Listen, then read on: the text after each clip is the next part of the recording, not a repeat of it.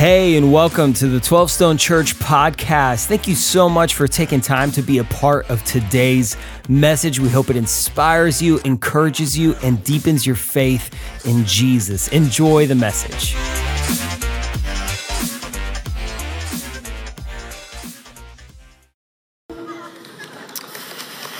Well, there you have it. Uh, small groups are starting. Time for group hug, I guess. Jesus designed his church for great relationships, the place to engage them, build them, experience them. But more than that, a place where you learn how to build healthy relationships. Marcia and I have some of our best friendships that came from small group environments where we got connected. But the truth of the matter is, a good bit of how you're formed in relationships come from your family of origin. How you grew up how your family did relationships. And so we're going to spend the next four weeks together on how do you build healthy relationships but we know that in families uh, you, you get some of the healthy habits and you get some of the dysfunctional some of the dysfunctional. Some of the what dysfunctional habits too. Like it all comes into one. And we're going to jump in these four weeks and talk about how do you build healthy relationships in a world of, of dysfunction. And this is for all relationships. Whether you're coming in middle school, high school, and you learn these values and, and principles and good habits early, or, or, whether you're single or married, whether it's co-workers, whether it's in your small group, neighbors, marriage, family. How do you build healthy relationships in a world of dysfunction? Well, my wife Marcia and I, we've been, shoot, studying this stuff of how do you build healthy relationships in a world of dysfunction for decades, from scripture to culture to, frankly, our own families of origin. So rather than just talk about Marcia, I'll uh, invite her in. So, everybody across campuses, online, don't care where you are, if you're in the online community or 12 Stone Home, everybody say, Hey, Marcia.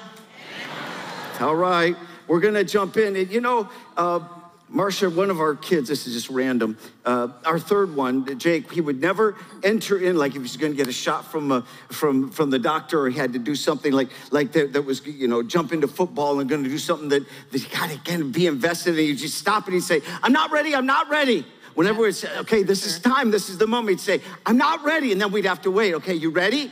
You ready? Listen, God has some great stuff for us today, but you got to be ready. So we're just going to do a little, we're ready. Okay, I want to hear that loud and proud across all the campuses, wherever you are, even if you're listening in alone. On the count of three, we're ready. One, two, three. We're ready. See, I think they mean it. So let's like talk it. about it on.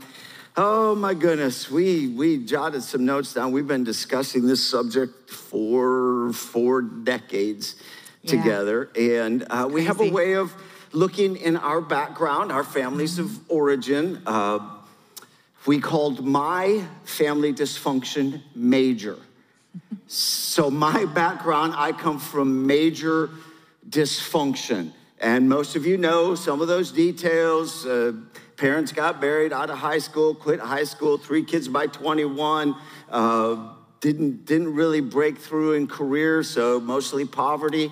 And it got worse with the years and, and broken marriage when when I was about 12 years old. So dad and the two older brothers went this way. Mom took myself and my younger sister yep. and went that way. And, and really some just challenges all along the way. And with that, well, major dysfunction, which yeah. had to be a gift when, when I came to your house. I'm sure I was the dream it, you know, yeah. For, it was for, kind of the elephant parents. in the room, but yeah. that's all right. But let's not go into that. Let's talk no. about your family. So, how would you, if I was major dysfunction, how do we describe yours?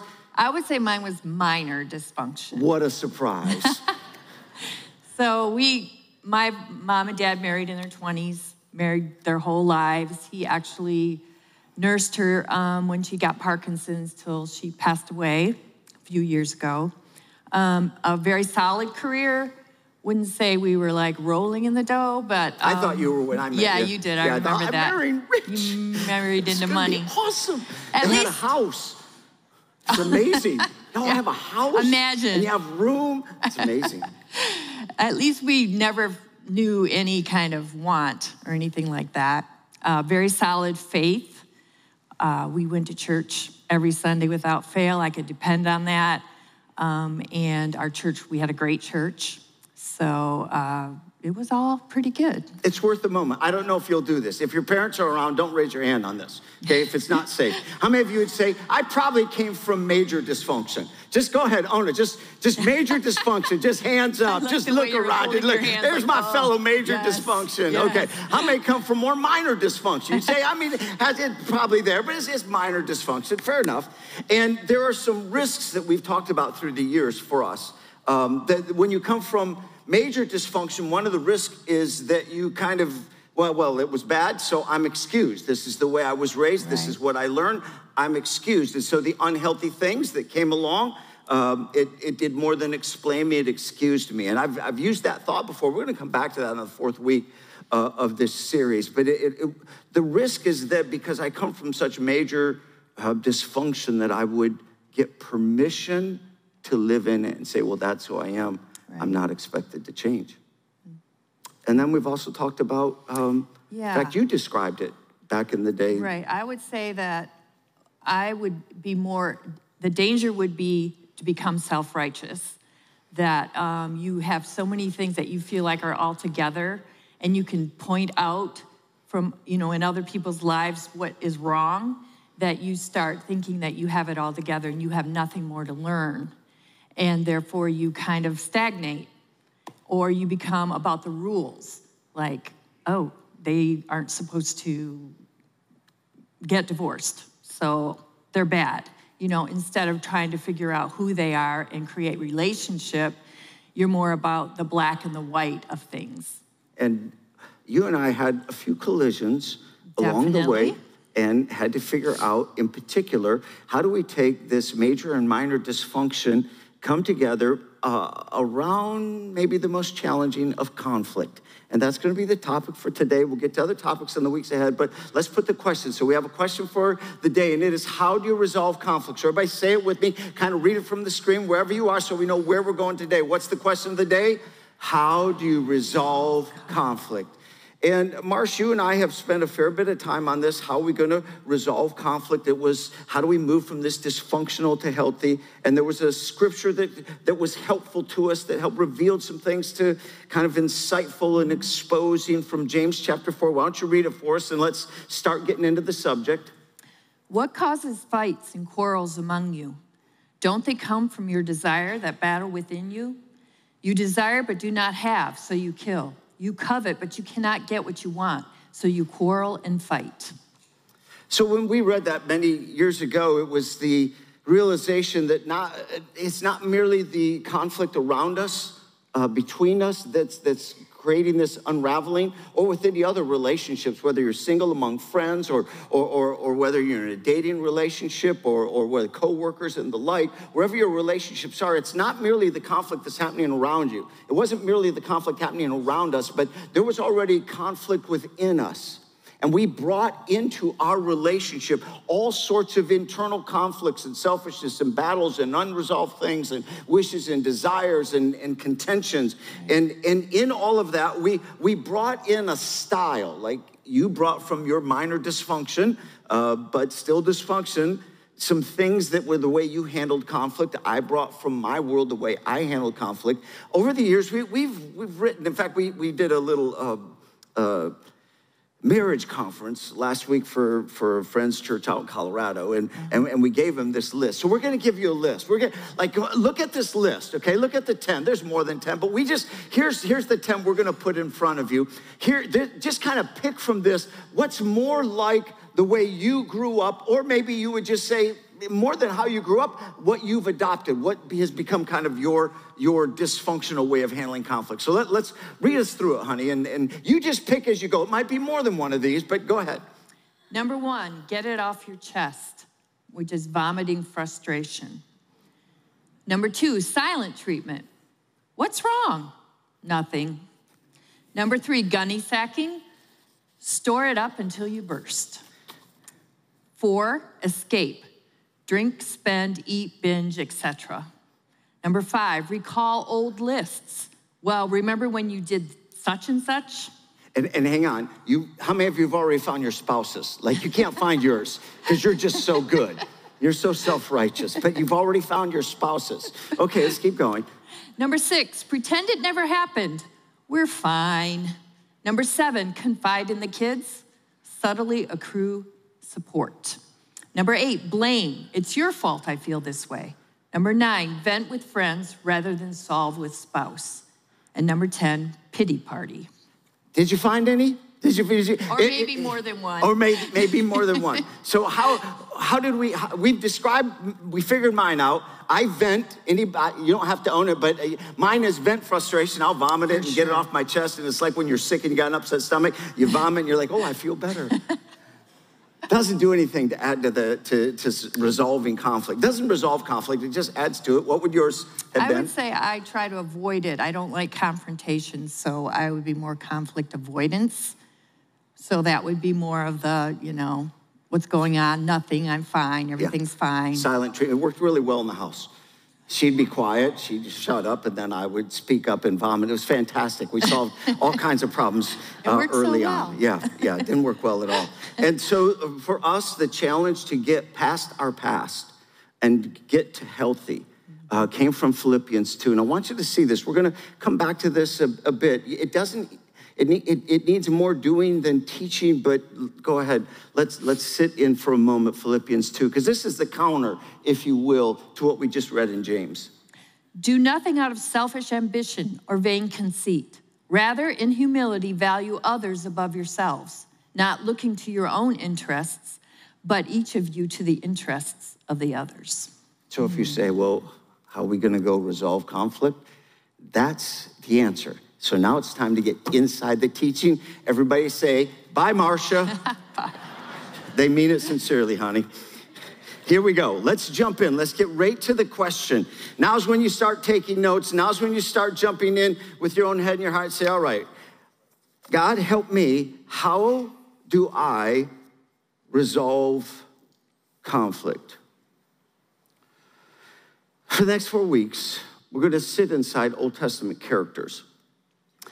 And we're going to unpack what you can see is some of the dysfunction in their life and relationships. And we're not really gonna, we're not trying to attack them, but God did not hide the dysfunction that sits inside their stories. And just maybe by stepping in, we can avoid some of the pitfalls. Maybe by stepping in their story, we can get freed up. We can get freed up in our single life or in our dating life or in our married life or in our friendships. We can get freed up among coworkers. We can improve the strength of relationships. Maybe, maybe we can break through generational sin uh, on behalf of our kids and our grandkids and, and experience more joy and less sorrow. Just maybe by stepping into this, God can awaken some things in us to say, oh, maybe you come from major dysfunction, maybe minor dysfunction, but there are some things for you to learn. Our first story is Abraham and Sarah, and I'm gonna highlight some things as we walk through the story. And, and I, we can't do the whole of their story. It, it, sits in, in the book of Genesis. It starts in chapter 12. It runs through like chapter 26. It, it, it covers a lot of material. We're going to highlight moments where we see dysfunction and it gives us insight. Now, don't underestimate the, the quality of this couple. Abraham was called of God. He was, he was 75 years old. His wife Sarah was 65 years old. That's where the story begins. And this is coming out of uh, the story of Adam and Eve in Genesis 1, 2, and 3. And mankind has sinned, and all the way to, to Noah and the flood, and, and, and where mankind falls apart, and, and then the, the Tower of Babel. And so God's going to make a turn in history. And all of that turn is going to eventually bring Jesus through the nation of Israel. But before Jesus comes, 2,000 years later, Somebody has to be the father and the mother of the nation of Israel. That is Abraham and Sarah. So these are men and women who followed hard after God as they understood him. And yet, in the midst of it, they were imperfect. God doesn't hide the dysfunction. I had so much in my notes I had to cut for the sake of time, but I'll, I'll hit a couple of them. One of them is just this whole avoiding conflict thing. And so uh, when you get into their story, you find that they left their homeland and they were going to Canaan land where God said, This is going to be the land eventually I'm going to give to you and your family. And so this is going to be spectacular. And so they're traveling along, and, and, and when there was a famine, they went to Egypt. And, and, and Abraham told his wife Sarah, Now listen, when we get to Egypt, Pharaoh's probably going to think you're awesome and beautiful. And I was like, well, that's spectacular because she's like in her 60s, which she lived to about 127, so that was midlife. This like, man, she's that hot that Pharaoh is going to want to take her from Abraham. Well, he was right. And he said, when that happens, they'll kill me and take you. Let's do this. Uh, call me your brother, and then they'll bless me and still take you. And that's actually what happens. So they get in Egypt. I mean, when you hear that, when you read it, you, you want to kind of skip it or make sense of it. Is Abraham lying? Is he misrepresenting? It feels like a little bit of truth, a little bit of not true. And, and it actually happens. And Pharaoh takes Sarah and then, and then Abraham has like lost his wife, and it, it, it's a bizarre story that sits weirdly inside the culture. And you think, man, Abraham, couldn't you have handled that a little bit better? But fortunately, God intervenes and rescues and and and you know arrests Pharaoh and says, yeah, this is a really bad decision. That's really his wife. Don't don't mess with her. And then and then God brings it up brings it all back together, and they do it again. They do it what? I mean, you can't believe it. Like later on, God says, hey, by the way, Sarah is the one through whom I'm going to make you a great nation. So they have no children. I'm going to make you a great nation. There's infertility issues. And the great promise of God is that through you, I'll raise up the nation of Israel. They'll be the promised people, the promised land. Oh, but you can't have that without a kid. They don't have any. Be a miracle. How's that going to happen? And then God confirms it's going to be through Sarah gives him a covenant, and still no child. And, they pass King, King Abimelech. oh. And Abe says to Sarah, Hey, remember that deal we had where you pretend like you're my sister? And because Abimelech's going to think you're awesome also, and he's going to want you. And so could just tell him you're my sister, and then and he like gave up his wife again. I mean, that, when you read the story, you ever read scripture, you're just like, I don't even understand what's going on. It seems so dysfunctional. Had to be a better answer. You move on in their story, more conflict avoidance. God promises they're going to have a child, and it's been over a decade, and Sarah's finally got so much conflict within that's unresolved. Like, God, why are you not solving? And Abraham doesn't know what to do, and nobody really knows how to solve this, and they don't know how to wait before God and let it be by God's power, by God's design, and just sit inside this. They can't resolve the conflict. And so she says, Well, you know, in this culture, a lot of people are using their, their, their servant, their slave, is a surrogate. She has an Egyptian slave, Hagar. She says, uh, Abraham, let's see if I can build a family as a surrogate through her. And instead of Abraham dealing honestly and directly, like, God, that's not God's will, God's way. That's not how God said this was going to happen. He's like, I'll just avoid conflict. Let's go along with it. So they agree and make her surrogate, and she gets pregnant. And then Hagar gets pregnant. And then Sarah's like, this was not a really good idea. And, and then Hagar gets mad at Sarah, and Sarah gets mad at Hagar. And, and then Hagar gets mad at Abraham. You ever watch conflict happen that way, like, man, I did what you asked me to do, and now you're mad at me. And who under all this conflict is just building until finally, finally, Sarah says to Abraham, and I got to let you see this from scripture. You just, you got to see what she said. You, she says this to Abraham. By the way, if you're married, you get this. You are responsible for the wrong I'm suffering. Like he did everything she said. I did what you said. It's almost like in the text, you can see the little bubble from Abraham, like, what did I do? Like this comical, I'm darned if I do, darned if I don't. That's in the Hebrew. It's conflict multiplies because we're just different, and particularly between men and women. I think that's why, um, on the more entertaining side, people like Jeff Foxworthy give us a moment of smile. It says just women have questions that men never have the answer to because we're just so different. Enjoy.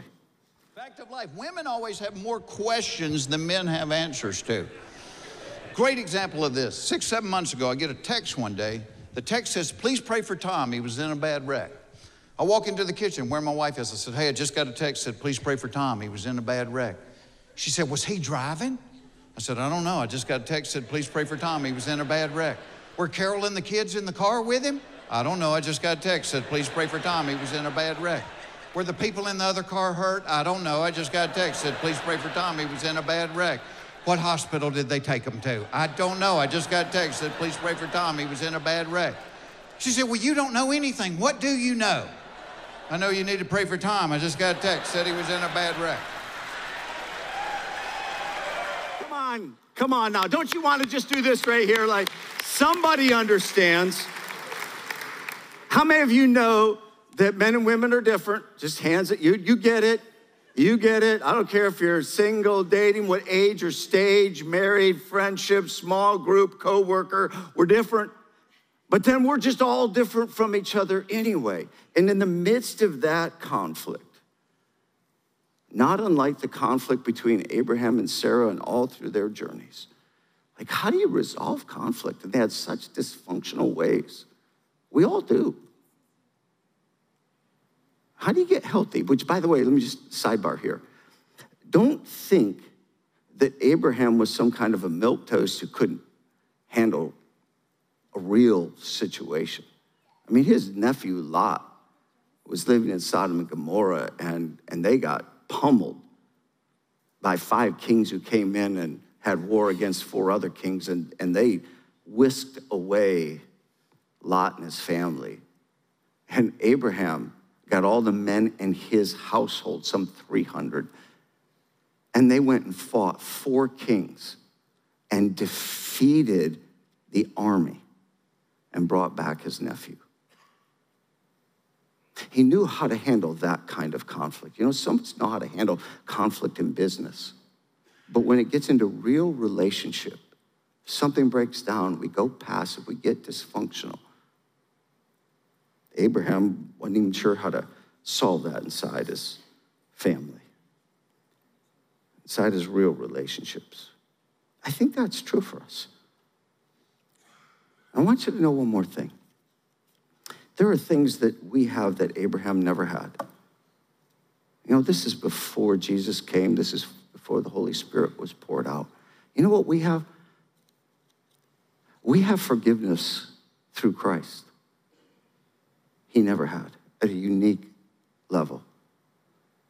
We have the Holy Spirit living within us, a power unlike they ever had at the time of Abraham and Sarah. And we have the teaching of God's word that we're leaning into today. And we have wisdom for how to live, things that, that they never had. And God was merciful to them and granted great rescuing. But one of the kindnesses of God for us is that you come from your family of origin and then you come before God, you get the wisdom of God and learn the ways of God. And you live out Philippians chapter 2. Let's go right back to it. This is the answer to how you resolve conflict. Do nothing out of selfish ambition or vain conceit. Rather, in humility, in what? In what? You, you can't resolve conflict unless you take a humble disposition. It takes two people to solve, resolve conflict, and it takes humility. In humility, value others above yourselves, not looking to your own interests, but each of you to the interests of the others. In your relationships, oh, this is dead center on relationships. In all your relationships, well, be like Jesus. And that whole next section of scripture, which we're not going to get into, describes how he humbled himself.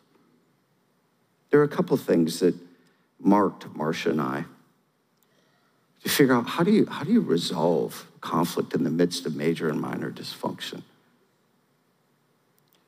Yes, I've called mine major dysfunction maybe for the first 20, 30 years. I, I, didn't know how to navigate that. I don't even know that we have great descriptions for dysfunction. I, I, I, I, I, I was in counseling in my late teens, and, and I don't I don't know if it's all true this way. The counselor said, you know, part of you understanding yourself and the dysfunction you carry, because I had, I just realized my, I had conflict everywhere I went. And you know what that's like, right? If you have conflict in every relationship, which we sort of do anyway, but if, have, if it stinks everywhere you go, it might be you, right? You've heard that before? And, and the counselor, he said, You know, you, you're, you're a weird mix. I'm like, Oh, that's helpful. Counsel me. You're weird. Thank you. Say, you know, you, you're third born and you were a peacemaker in that kind of slot in the family, and I was. I hated conflict. I hated conflict then, I always have, and I still do.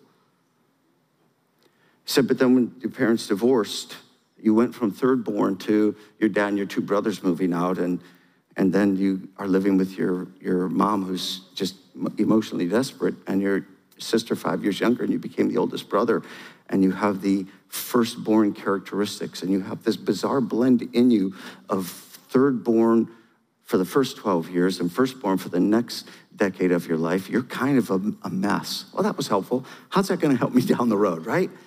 Everybody's got to, is that true? I don't know. But everybody's got to figure out themselves. And there were a couple of breakthroughs that were profound for me, for Marcia and I, that we try and bring in the life of our kids and all our relationships.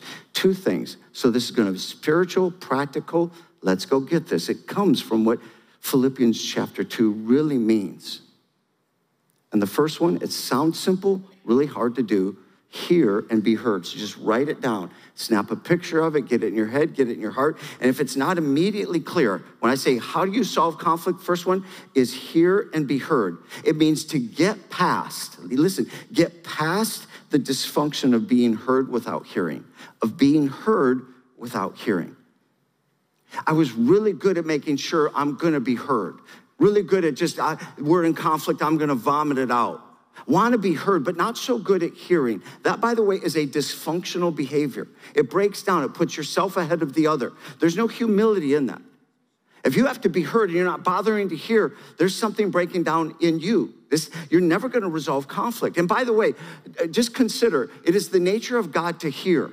When Abraham and Sarah kind of messed up and, and didn't follow God's way and, and tried to do the, the solving how God was going to build the nation and give them a child and give them a, a, a child through Hagar as surrogate. And so Ishmael was born. God said, That was not my plan.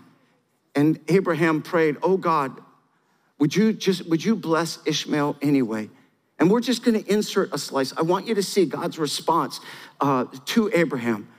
God saying to Abram, As for Ishmael, I have heard you. I have what, everybody? Say it again. I have what? Just sit in that for a moment. I've heard you. Man, God hears you. How profound is that? You're not talking to a wall, not religion. Abraham, I hear you. I know what weighs on you. I understand you. I know how you experience this. And he demonstrates how much you matter in the way he hears. Hagar gets kind of pushed out with her son Ishmael off in the desert alone and cries out to God and God hears her. Listen to what she says to God in response You are the God who sees me. For she said, I have now seen the one who sees me. God hears you. If you're spiritually unresolved and you don't know God, He hears your prayer when you say, God, forgive me, and draws you into a relationship with Him. He hears what is often called the sinner's prayer. If you're a son or daughter of God because you come into relationship with Him through Jesus, you pray, He hears you.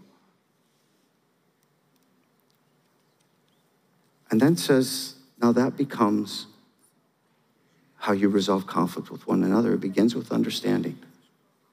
And there are steps and skills to hearing. And this is going to look pretty detailed, and I mean it to be. So snap a picture of it if this is helpful because you have to learn these steps and skills.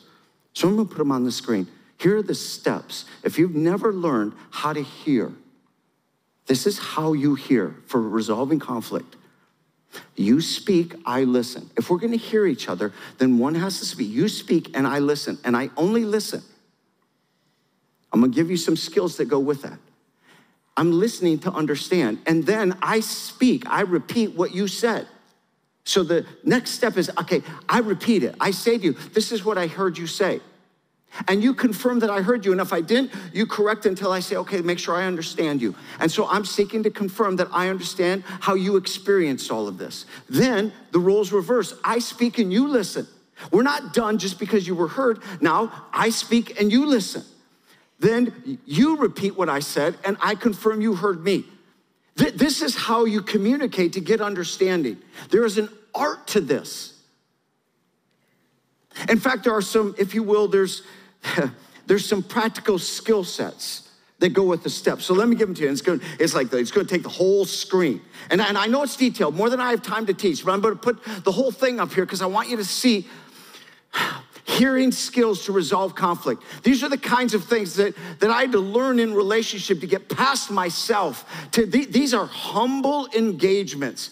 In other words, when I'm listening to you, no distractions. There's no phone, there's no TV, there's no interrupting, there's no correcting. You don't say, well, here's how I feel. I say, oh, that's not true. No, I'm, I'm listening. I'm not correcting, I'm just listening. I'm trying to, maybe I take notes if I need to keep track uh, as I'm listening. And there's no dismissing, there's no sigh, eye roll. Immediately shuts down communication. No defensiveness. There's no correcting while I'm listening. There's no debate from either of us until both have heard. There's no always or never. If you're the communicator, you say, Well, you always. Come on, nobody's that consistent. well, you never. Really? Never? Because always, always triggers and never is never helpful. So those are just rules. They always trigger, they're never helpful. And there's no solutions until both have heard. Get this down. You don't learn how to do this, you'll never learn how to resolve conflict. You don't go to solutions until both of you have had the time to hear each other. There's no attacking. As you explain your experience in the conflict, I'm to attack as I explain mine, you explain yours. No name calling. Listening is to hear and be heard. It is to gain understanding, not agreement. The first thing you're doing is trying to gain understanding. We're not solving anything. We're first understanding. Mutual understanding precedes any mutual solution. Listening will demand you get past yourself. Past who? Yourself. That's what it demands, that you get past yourself.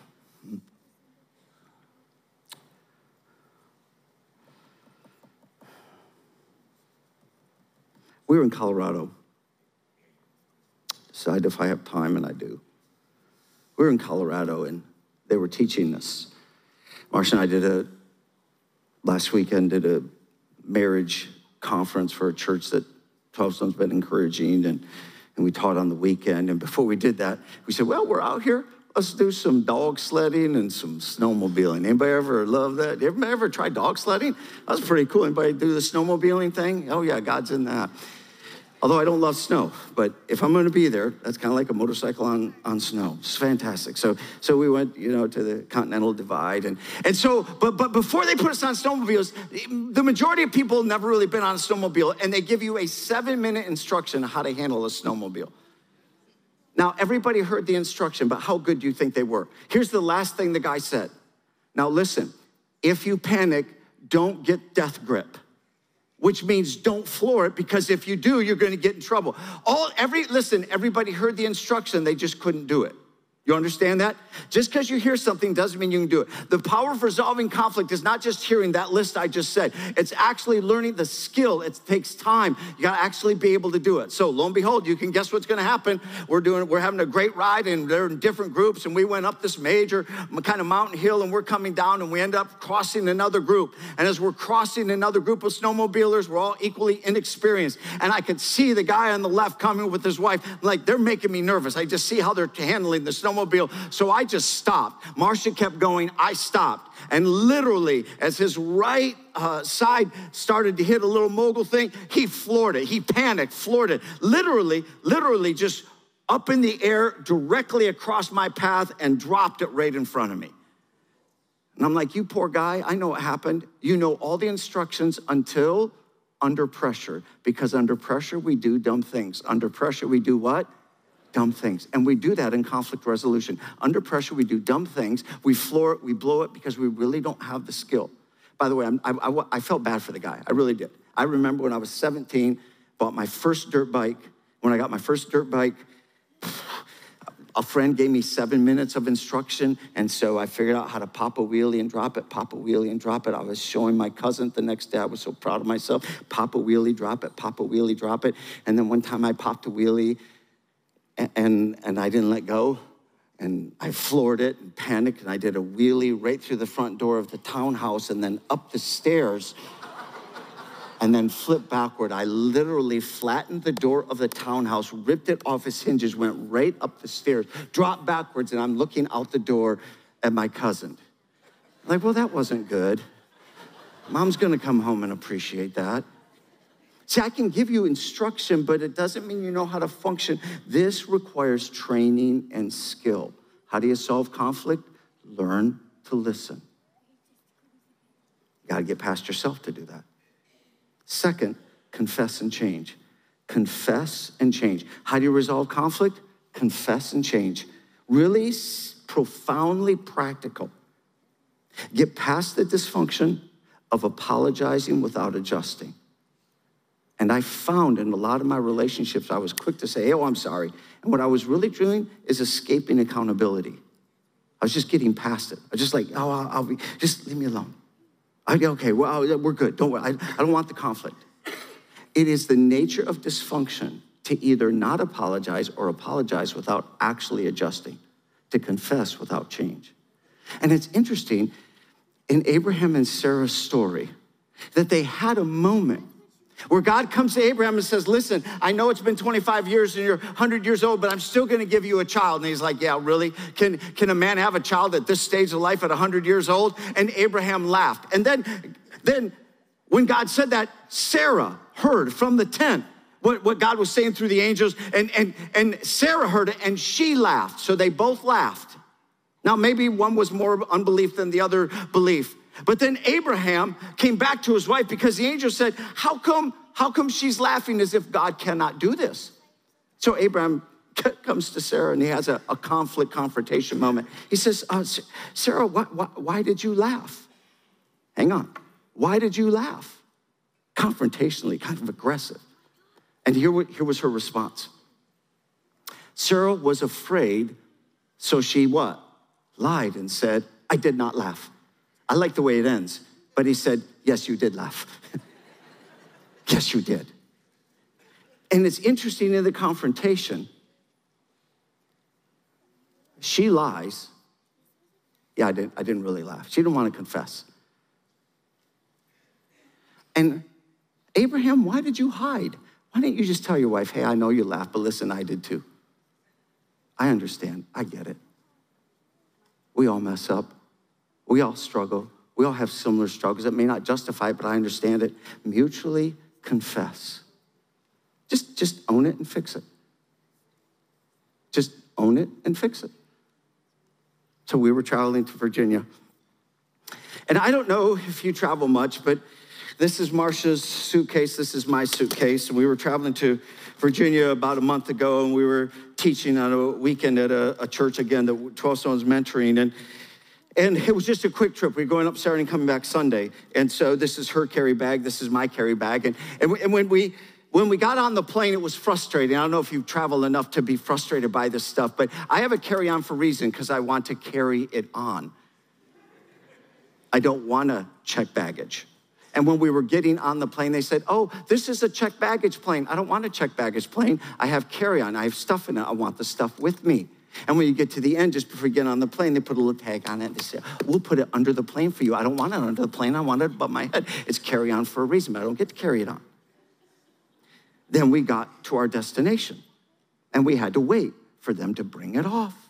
And when they brought it off, they brought up these two together, which was fantastic. We were, we were like early in giving them together, and then they brought them out together. And I so I grabbed the two and we ran because we had to get there. And we got to the rental car and jumped in the rental car and threw the, our, our baggage in the back. And then I got to get GPS to get to the church. It's an hour away. And, and I'm like, you know what I should do? I should get my cord that plugs in for CarPlay to my phone to the car so it doesn't die. So I have directions. Say, oh no, I don't need the plug. Yes, I do. No, I don't. You ever argue with yourself? Conflict with it? I'm Like, I don't know. I think I, I sh- oh, who cares? Doesn't matter. Oh, I should do it. So I go to the back and I unzip and I look and my cord is not in there. It's so exhausting. I mean, you, how many of you, you know you put it in there? It's supposed to be in there. Where is it? It's, there's nothing in there. And then I'm like, fine, I'll just go in the bag. And so I unzipped my bag because I got a backup in there. And when I went to unzip my bag and opened it up, there was a pink woman's hat in there. Who, while they had it, while Delta had it, they put a pink woman's hat in my suitcase. Ding, this ain't your suitcase. Oh my goodness. It's identical, it's mine, it's not mine. I said, Marcia, just sit here. And I ran back into the airport and I went to the Delta counter and I'm pulling this with me. And I get there and I say, uh, I have a suitcase problem. She says, your name Kevin? I said, Yes. She says, Yeah, yours is over here. I said, I have, and thank God the poor lady whose suitcase I had was standing there. She says, Why did you take my suitcase? I said, I said, I don't want your suitcase. I don't even want your pink hat. I but we put our suitcases side by side. And she said, Oh my. I said, Yeah, they're the same. I said, I just assumed. And so I confessed, I owned it, I humbled myself. And then we went home and we got the little green tags and we put them on so that in case our carry on has to go underneath, which it shouldn't. and we changed. You know, one of the things that makes it possible to resolve conflict is if you'll just confess and own your stuff and then change. See, that's why the scripture says in Philippians do nothing out of selfish ambition or vain conceit. Rather, in humility, value others above yourselves, not looking to your own interests, but each of you to the interests of others. In your relationships with one another, have the same mindset as Christ Jesus. To learn how to hear and be heard and to confess and change, to truly, practically, spiritually change, requires the Holy Spirit doing that work in you. You can't do it on your own. You have to get past yourself to get past dysfunction. And so we're going to have a moment. Pastors are going to give you a question, a couple of questions. And we need a couple of questions to think about the day. We're going to pray over you. But maybe you'll discover that you don't easily get past yourself to get past your dysfunction, and that the thing only the Holy Spirit that was in Jesus, only He can do, requires His power more deeply within you. So let me give you one more encouragement before pastors step up with questions. Yesterday we had a prayer time that was so marking and profound and a time of surrender before the Lord. And we pray over the weekend every Saturday at 8 a.m. And this one went probably 30, 40 minutes longer than normal. If the Holy Spirit prompts you, I wish 10,000 of us would go on YouTube 12 Stone Prayer and put 80, 90 minutes into a time of prayer and surrender so that God could begin to do freshly in us the change, the confess and change that lets the Holy Spirit do the work only He can do. So, pastors, lead us in the questions and then pray over us. Thank you again for spending time with us today. A special thanks to those of you who generously give through 12 Stone. It is because of you that this ministry is possible. And if you want to learn more about 12 Stone, make sure you follow us on social at 12 Stone Church and check out a location or a watch party near you. And if you enjoyed the podcast, you could subscribe, share it with your friends, hit the share button, or even take a screenshot and throw it in your social stories. And make sure to tag 12 Stone Church. Let it be a blessing to somebody else. Thank you again, and we'll catch you on the next one.